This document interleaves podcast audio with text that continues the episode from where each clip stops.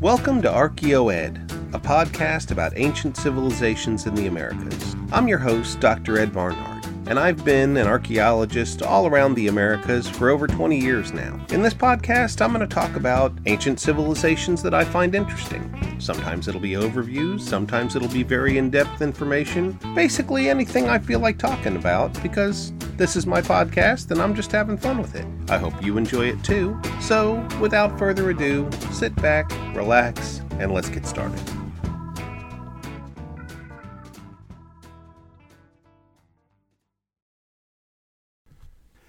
Season 3, Episode 3 The Mogollon. I just led a trip through part of the Mogollon world, so it feels like this is a good time for a podcast about that little known culture. But right off the bat, I feel the need to confront how we pronounce the name of this culture. I'd call it a debate, but it's really not. Everybody pronounces it Mugion. You can hear the country twang in it, Mugion. But the name of the culture was coined by Emil Haury in the 1920s, and he took it from the nearby Mogollon Mountains. The mountains were named after a Spanish governor of the area in the 1700s. His name was Juan Ignacio Flores Mogollon. I actually went out and found some old audio of how Haury spoke, and he had no hint of a southern accent, so it wasn't him. I guess living in Austin, Texas, this has become a bit of a pet peeve of mine. The college strip next to the University of Texas is Guadalupe Street, but everybody calls it Guadalupe. Another street is named after a Texas revolutionary hero named Antonio Menchaca, but we just call it Manchac.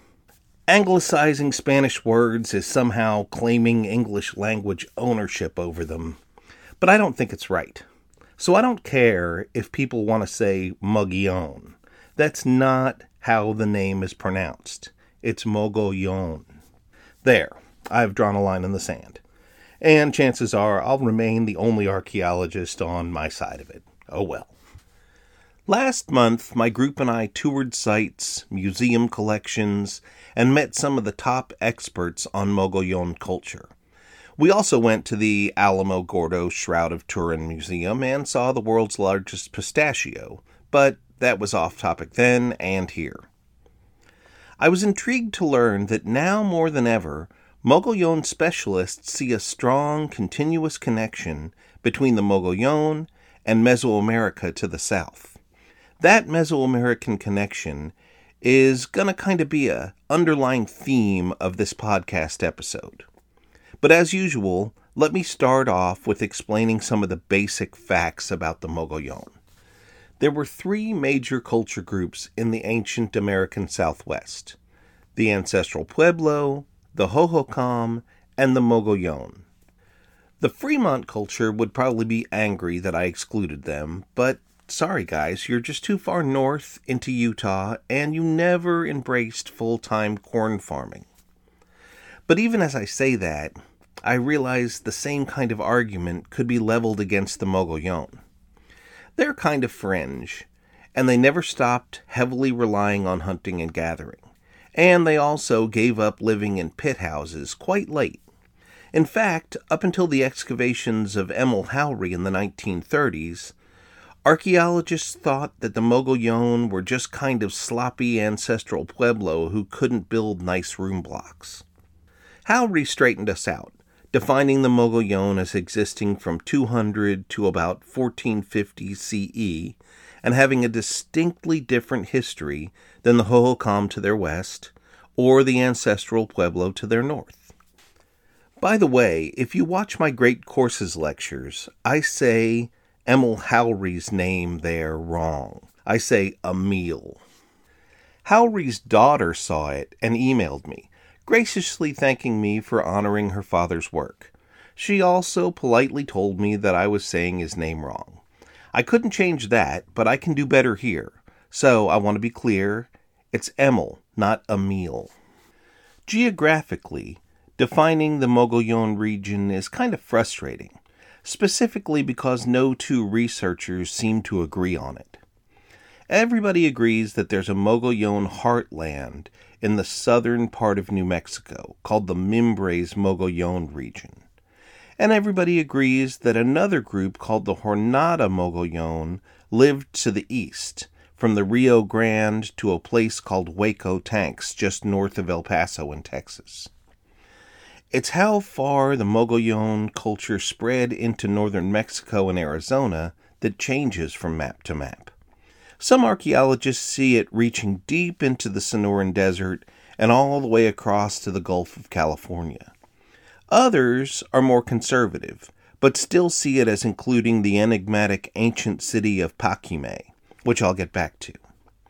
Over in Arizona, late period Mogollon definitely moved there, but the questions are for how long, and were they really still Mogollon, or were they some new thing called Salado culture.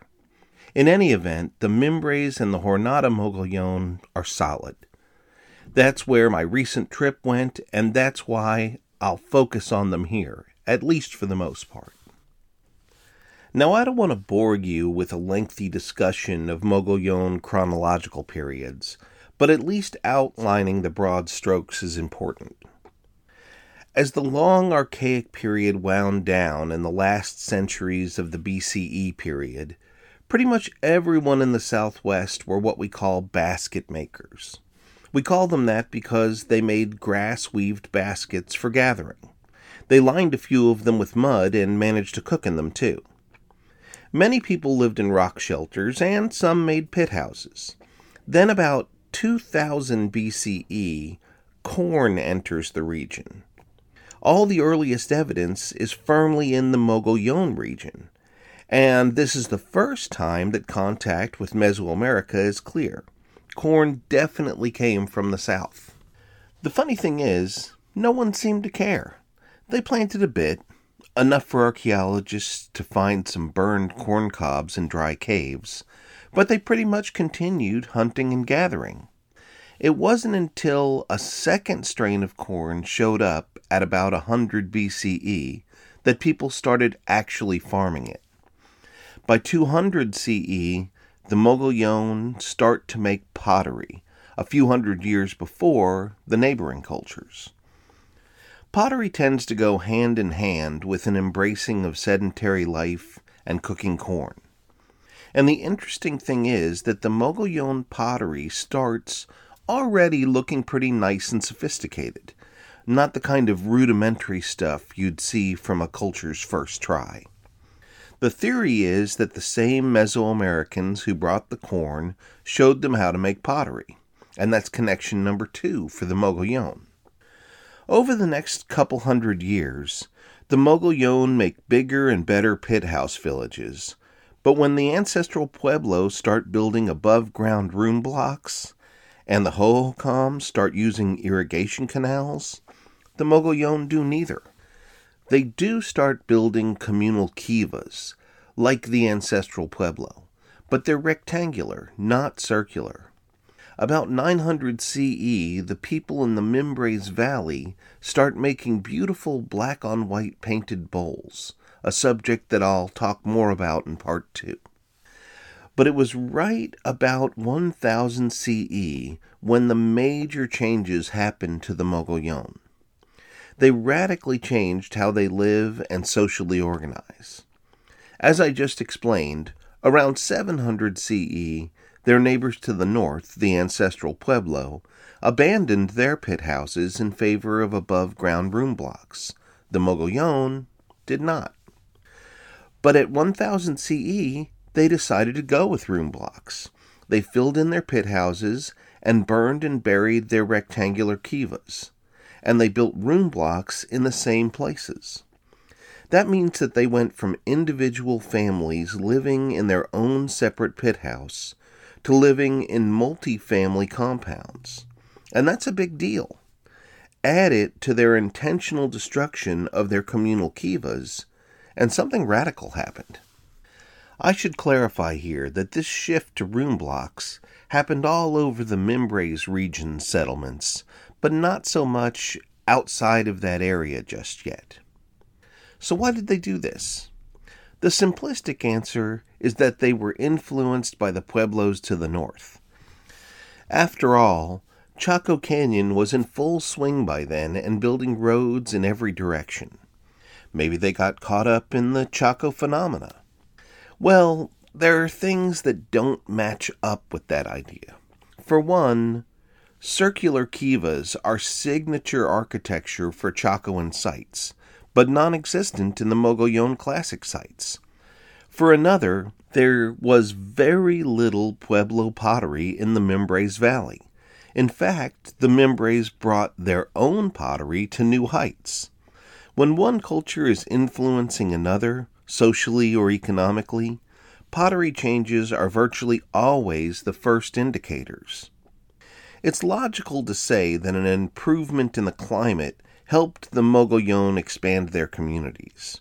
The same conditions were helping Chaco Canyon. But climatic conditions ended both eras as well a terrible drought starting in 1130 CE. The ancestral Pueblo abandoned Chaco Canyon and went north into the spring fed canyons of the San Juan Basin. As for the Mogollon, they too sought more perennial sources of water. Some moved east, making small farming villages in the flood plains of the Rio Grande River. Others followed the Gila River to the northwest, where mountain springs were still flowing. And that worked, at least for a while. The drought let up and people settled in. But then an even worse drought hit and lasted for a cruel 20 years, from basically 1279 to 1299. We call that the Great Drought. It pushed Mogollon climate refugees further north and ancestral Pueblo communities south. A big group of them, both cultures, met at a strong part of the Salt River in the mountains of Arizona. They built a surprisingly large community together called Grasshopper, a place that swelled to 500 room blocks in just a single generation. But that community didn't last either. As the rainfall once again returned, people spread out. By 1400, more purely Pueblo communities stretched north and eventually became the Hopi. The Mogollon moved south, making places like Gila cliff dwellings and re inhabiting the Mimbres Valley.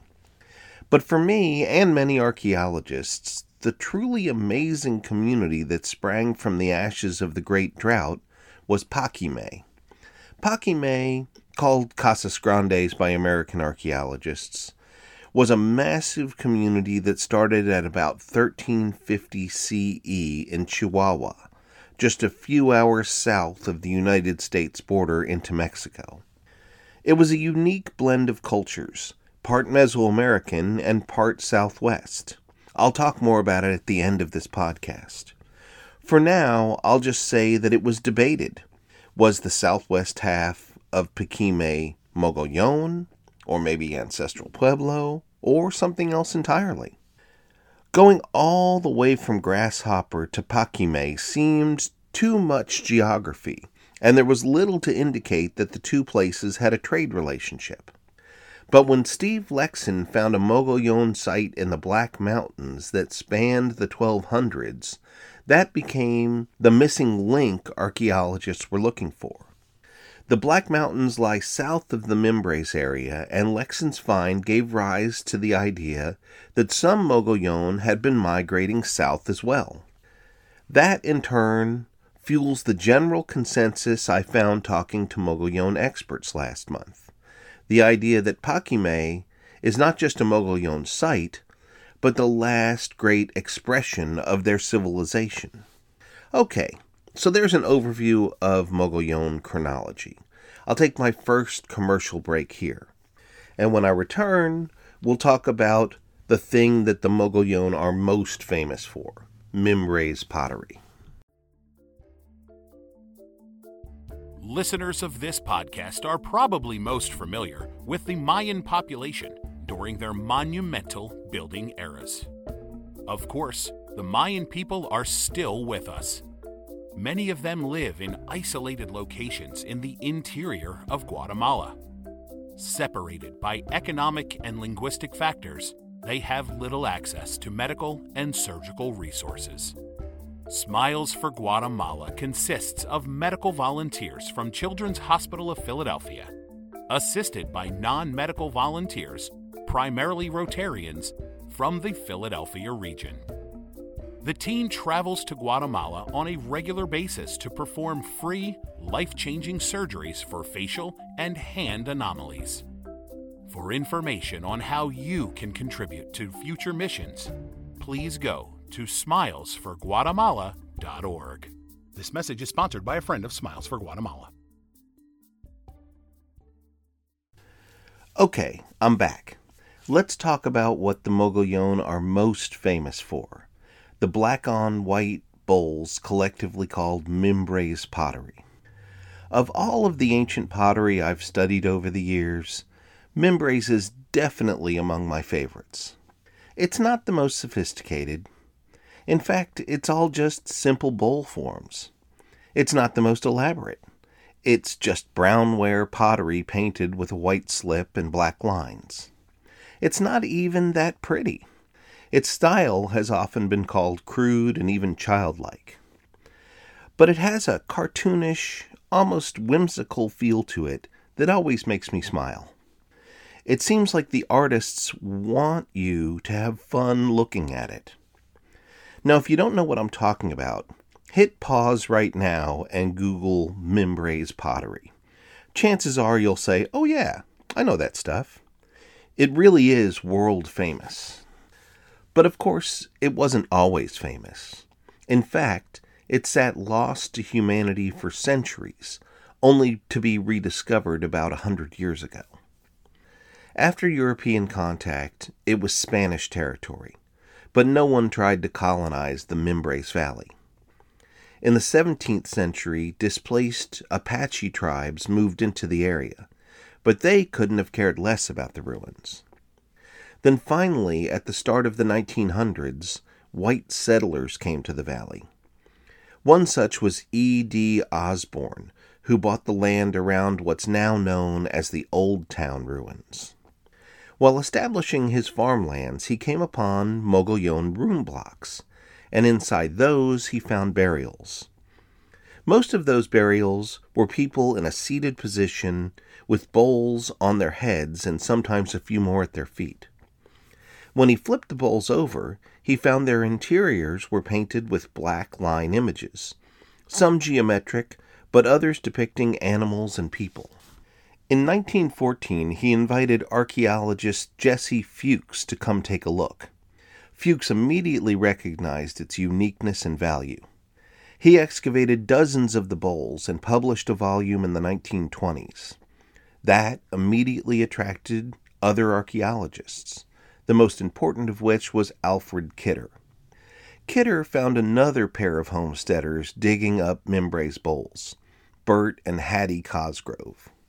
Impressed by Hattie's meticulous note taking, he recommended the Cosgroves to Harvard, who hired them to excavate the Swarts ruins. Over multiple field seasons, they dug up grave after grave, sending the pots to Harvard. All in all, they sent almost a thousand bowls. Hattie drew all the bowl images with an almost perfect accuracy. I say almost because she was a good Christian woman who decided not to reproduce the naughty bits. There's an amusing amount of penises missing from her drawings. Anyhow, Harvard's interest in Mimbres pottery was not entirely a good thing. Their interest attracted the eyes of antiquities traders and rich collectors. That in turn inspired looting. At first, it was just farmers with shovels. But by the 1960s, the value of Mimbres pottery bowls soared, and looters began using backhoes. They would scrape the rune blocks off entirely so they could easily find the burials. As a sad result, most of the big Mimbres Mogollon sites were completely destroyed. They would be probably 100% gone if not for Steve LeBlanc's establishment of the Mimbres Foundation in the 1970s. The foundation bought land, protected sites, and began an era of professional excavations in the Mimbres Valley. And thanks to their lobbying efforts, New Mexico passed strong burial protection laws in 1979. LeBlanc continues to be a force in Mogollon archaeology to this day, still hard at work expanding his amazing digital archive of Mimbres pottery. It's virtual, free for all to access, and currently contains over 10,500 vessels. It's called MIMPID, the Mimbres Pottery Images Digital Database. I'll post a link to it in my show notes. But be warned, it's a rabbit hole. I've been sucked into it for hours. Anyway, that's a good segue into talking about Mimbres imagery. It's amazingly evocative. Looking through the corpus, you just know it's telling all sorts of long lost stories and mythic tales. These particular style of bowls were only made in the Mimbres Valley, and it was rarely traded to the outside world. It was for and by the Mimbres people. And though most all of it has been found in burials, it wasn't some kind of special made burial offering. It shows clear useware. Microscopic analysis shows the evidence of food residues and places where spoons scraped its surface. To me, that really adds to its charm. Mimbres people used it in life and brought it with them in death. Do any of you have a favorite bowl or a coffee cup? I bet it was kind of like that.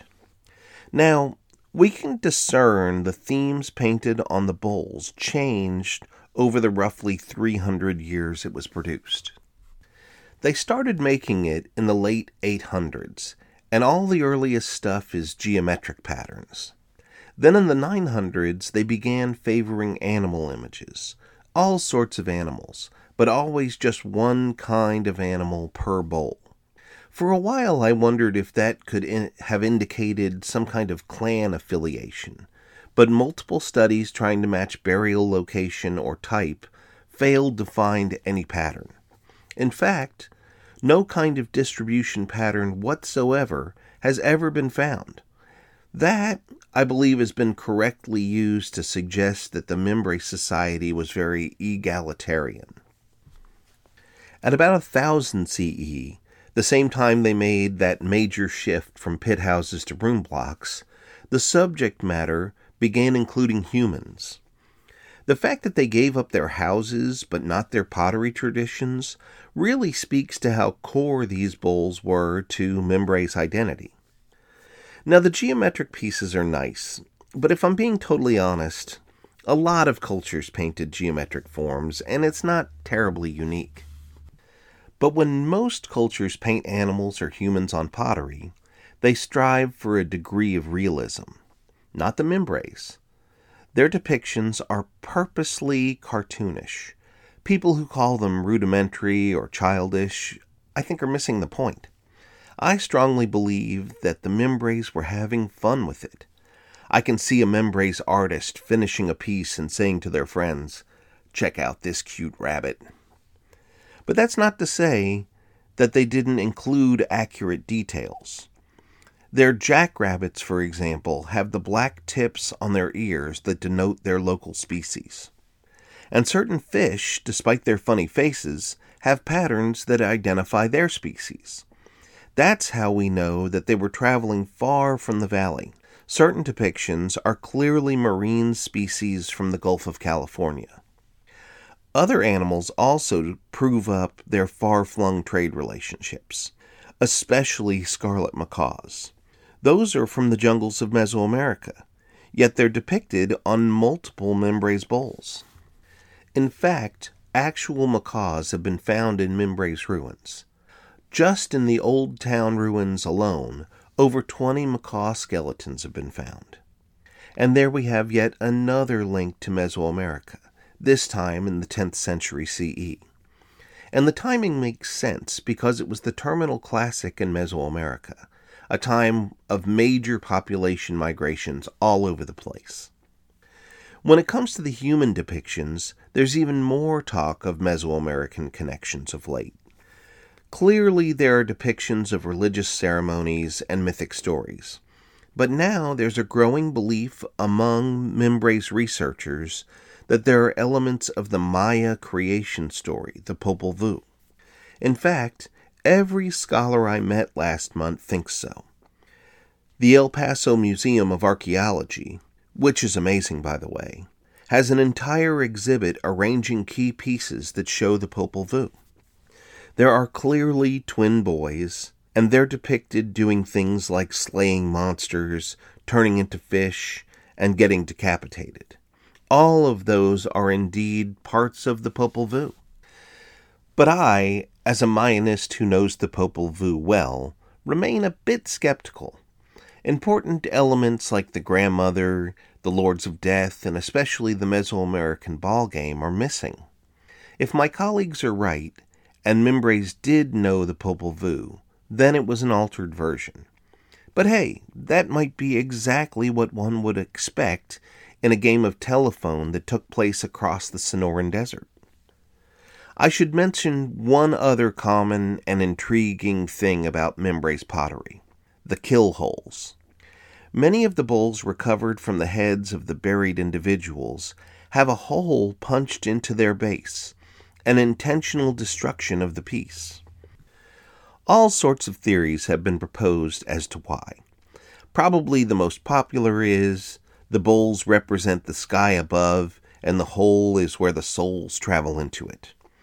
I'm not really sure why they do it either, but I can say that the Maya practiced what we call termination rituals. They would intentionally partially destroy buildings, stela, and sometimes ceramic bowls. The theory there is that they are releasing the spirit of those objects. The idea is that they were ritually brought to life and that their life cycle required a death. And that line of reasoning reminds me of how, at the same time, Mimbres were ritually burning their kivas. The Hohokam and the ancestral Pueblo never did such things. Is that yet more evidence of the Mogollon Mesoamerican connection? Well, maybe. But to conclude this brief discussion of Mimbres pottery, here's what I'd like you to take away. So often, the artifact record is boring and obtuse. It's all about tools and construction methods and subsistence strategies. But Mimbres pottery gives us this wonderful insight into the minds of the people who made and used it. You can see the fun they were having making it. It's clear that they had a sense of humor, and I love that.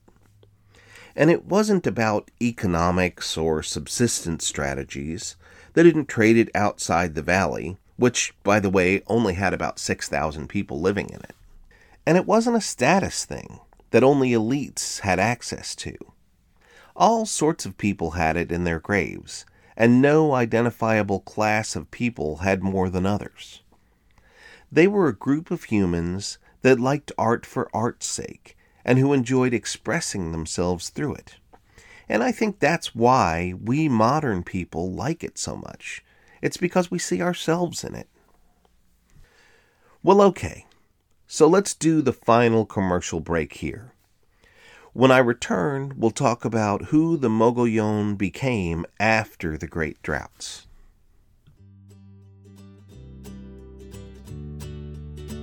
The ancient Maya calendar I'm fascinated by it. And though I've been studying it for decades, I still learn new things about it all the time. I call it ancient, but I and literally millions of modern Maya people are still tracking it into modern time.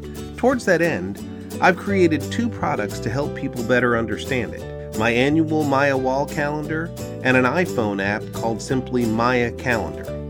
Through these tools, you can figure out today's date, or tomorrow's, or a Maya date thousands of years in the past. The app will even calculate your Maya birthday and tell you about your personality traits and destiny according to modern Maya daykeeper priests. The Maya Calendar app is available through iTunes, but both it and my annual Maya Wall Calendar are available through my website, mayan calendar.com. That's Mayan with an N dash calendar.com. Check it out.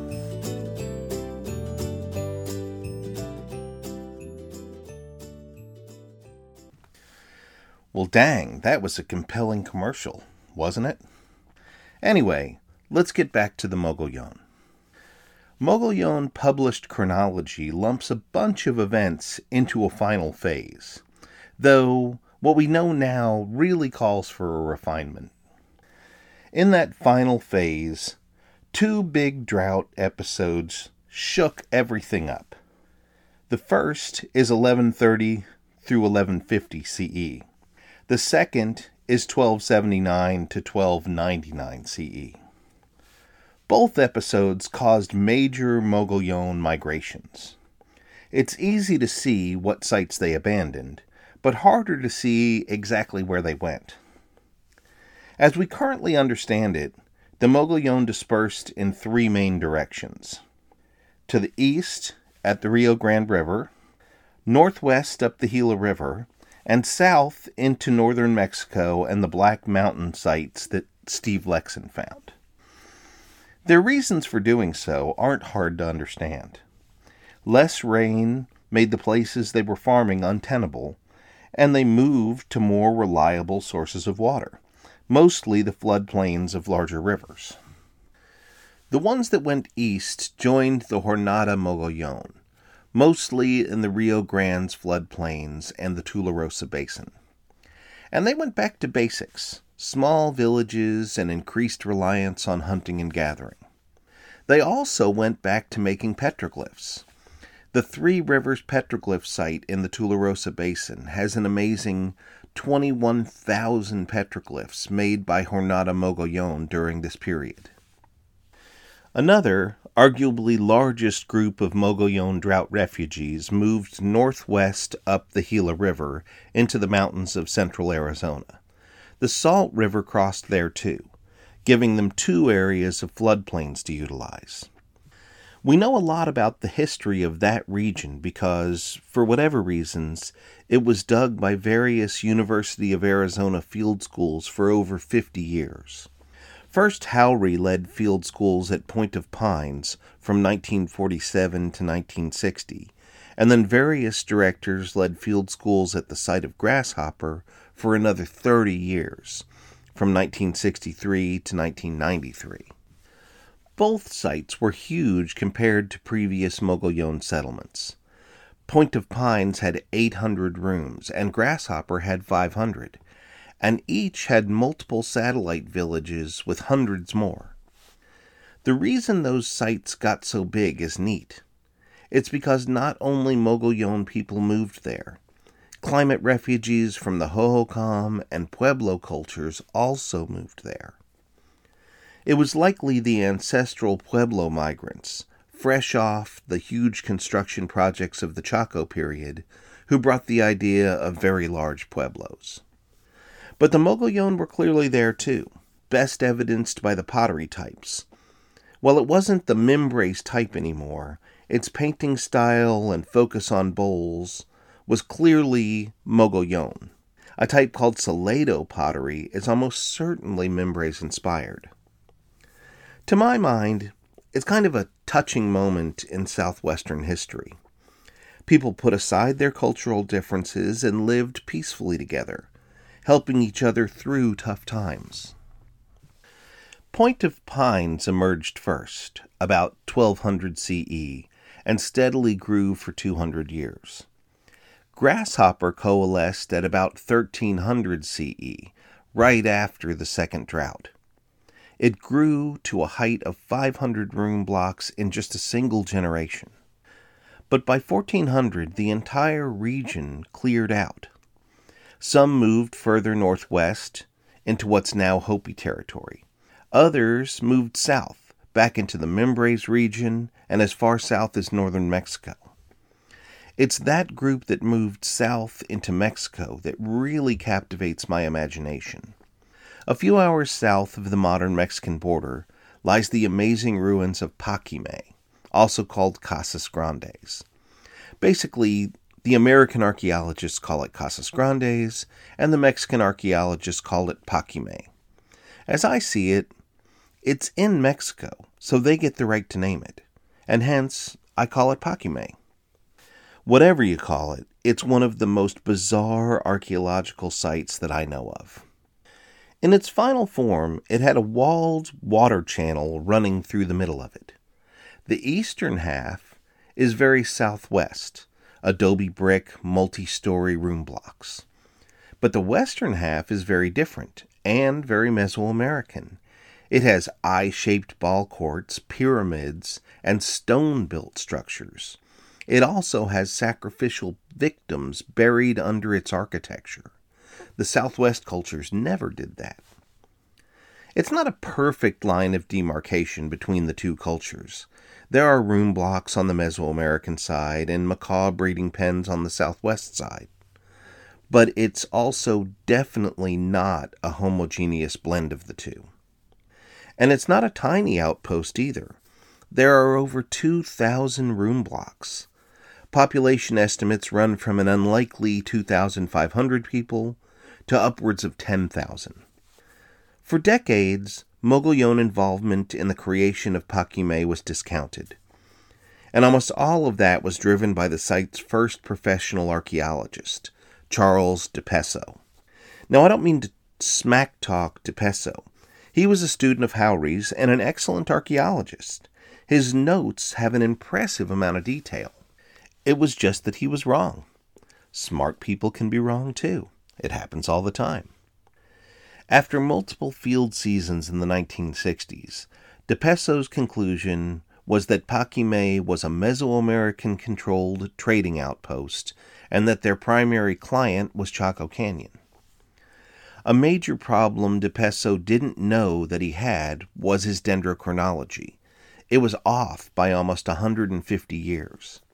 A later refinement of the tree ring signatures for that far south made a Chaco connection impossible. The current understanding of Paquimé's history goes like this. Just after 1130, Paquimé grows a bit larger than the other sites in the immediate region, sites that were already culturally Mogollon. That date very cleanly matches the drought driven abandonment of the Mimbres Valley. Then, just before 1350, the site is dramatically burned and the construction of the half and half site starts.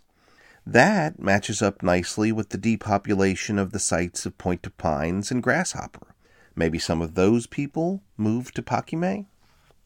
Supporting that point is the fact that Paquimé's late pottery looks a lot like the Mimbres inspired Salado pottery. Now, admittedly, I'm not a ceramicist, but when just last month I mentioned that similarity to Dr. Cynthia Bettison, director of the fabulous Western New Mexico University Museum, she agreed.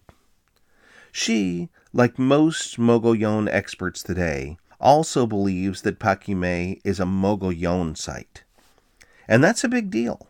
It elevates the Mogollon from a culture who made what Haury referred to as expedient Pueblo architecture to a major player in regional trade and political power. It also connects them, once again, strongly to Mesoamerica, more so than the Hohokam or the ancestral Pueblo ever were. Now, this is non sequitur, but I have to mention the strangest thing about Paquimé. In the 1860s, a group of treasure hunters led by the director of the Chihuahua Mint, Enrique Mueller, were digging rooms deep inside the Pueblo when they encountered a 5,000 pound meteorite. Their description, and it may not be the truth, is that it was enshrined, covered in cloth, and sealed inside a brick box. They hauled it to El Paso. Eventually, the Smithsonian bought it off them, and it was sent to Washington, D.C. by train. And it's still there it's on display at the Smithsonian as I say this. I understand the Smithsonian's interest in it, but what did it mean to the Mogollon? Where did it come from? And how did they move a 5,000 pound meteorite? That was a huge effort. I don't have any answers. All I can say is that I love it. So, back to Paquimé itself. It was abandoned sometime around 1450. It went out not with a bang, but an apparent whimper. Di Peso's excavations found that city maintenance slowly ground to a halt. Buildings ceased to be maintained. The central water channel silted in and became polluted. Rotted animal corpses line its base by the end. So, where did the Mogollon go? Well, probably nowhere. Likely they dispersed into smaller communities and melded into Pueblo communities to the north. Then, when the Spanish came, many died of disease, and the survivors' descendants became mestizos. Today, we have the potential of DNA studies. It's possible to sequence DNA from Mogollon burials and then compare it to modern populations. I've been scanning the new publications as best as I can, but have yet to see any studies along those lines. If any of you listeners know of some, please let me know. I did see one little mention in a 2017 issue of Archaeology Southwest magazine. A paper there with Darrell Creel as the lead author has a single sentence. It says DNA studies in the Mimbres area show a strong link to northern Mexico, especially to the Tarahumara and Huichol peoples. And there, once again, is evidence connecting the Mogollon to Mesoamerica. Well, like most topics, I have a lot more to say about the Mogollon, but I best leave it here. I'll wrap up this episode by simply saying the Mogollon deserve more respect than they currently get. You should go to Silver City, stay at the historic Murray Hotel, and explore what's left of the Mimbres Valley. It's amazing. Until next month, this is Ed, signing off.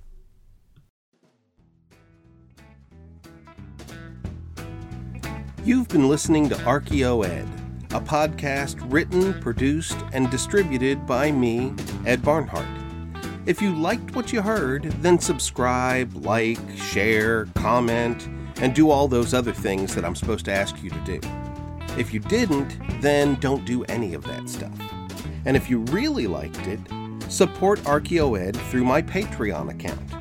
I make these podcasts for free, but I am not opposed to financial support. Until next time, thanks for listening. All rights reserved, copyright 2020.